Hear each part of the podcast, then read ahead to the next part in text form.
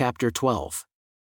Now it came to pass that after the sons of Mosiah had done all these things, they took a small number with them and returned to their father the king, and desired of him that he would grant unto them that they might, with those whom they had selected, go up to the land of Nephi, that they might preach the things which they had heard, and that they might impart the word of God to their brethren the Lamanites that perhaps they might bring them to the knowledge of the Lord their God and convince them of the iniquity of their fathers, and that perhaps they might cure them of their hatred towards the Nephites, that they might also be brought to rejoice in the Lord their God, that they might become friendly to one another, and that there should be no more contentions in all the land which the Lord their God had given them.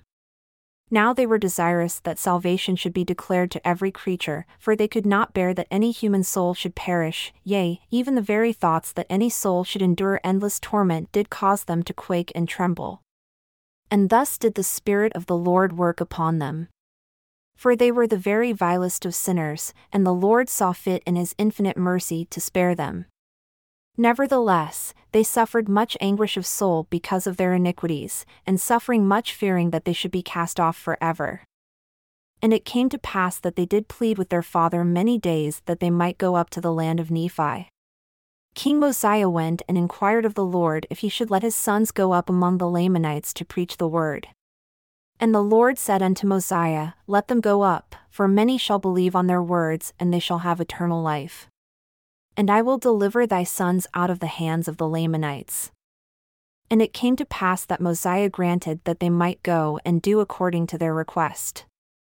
And they took their journey into the wilderness to go up to preach the word among the Lamanites.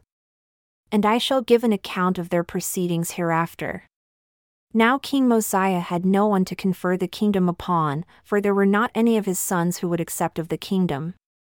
Therefore he took the records which were engraven upon the plates of brass, and also the plates of Nephi, and all the things which he had kept and preserved according to the commandments of God, after having translated and caused to be written the records which were on the plates of gold which had been found by the people of Limhi, which were delivered to him by the hand of Limhi.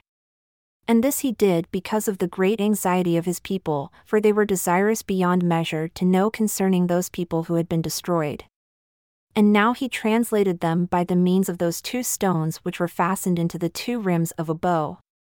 Now these things were prepared from the beginning, and were handed down from generation to generation, for the purpose of interpreting languages.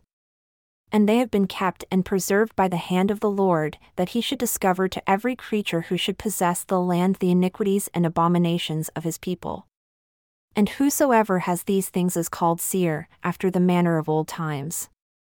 Now, after Mosiah had finished translating these records, behold, it gave an account of the people who were destroyed, from the time that they were destroyed, back to the building of the great tower, at the time the Lord confounded the language of the people and they were scattered abroad upon the face of all the earth, yea, and even from that time until the creation of Adam.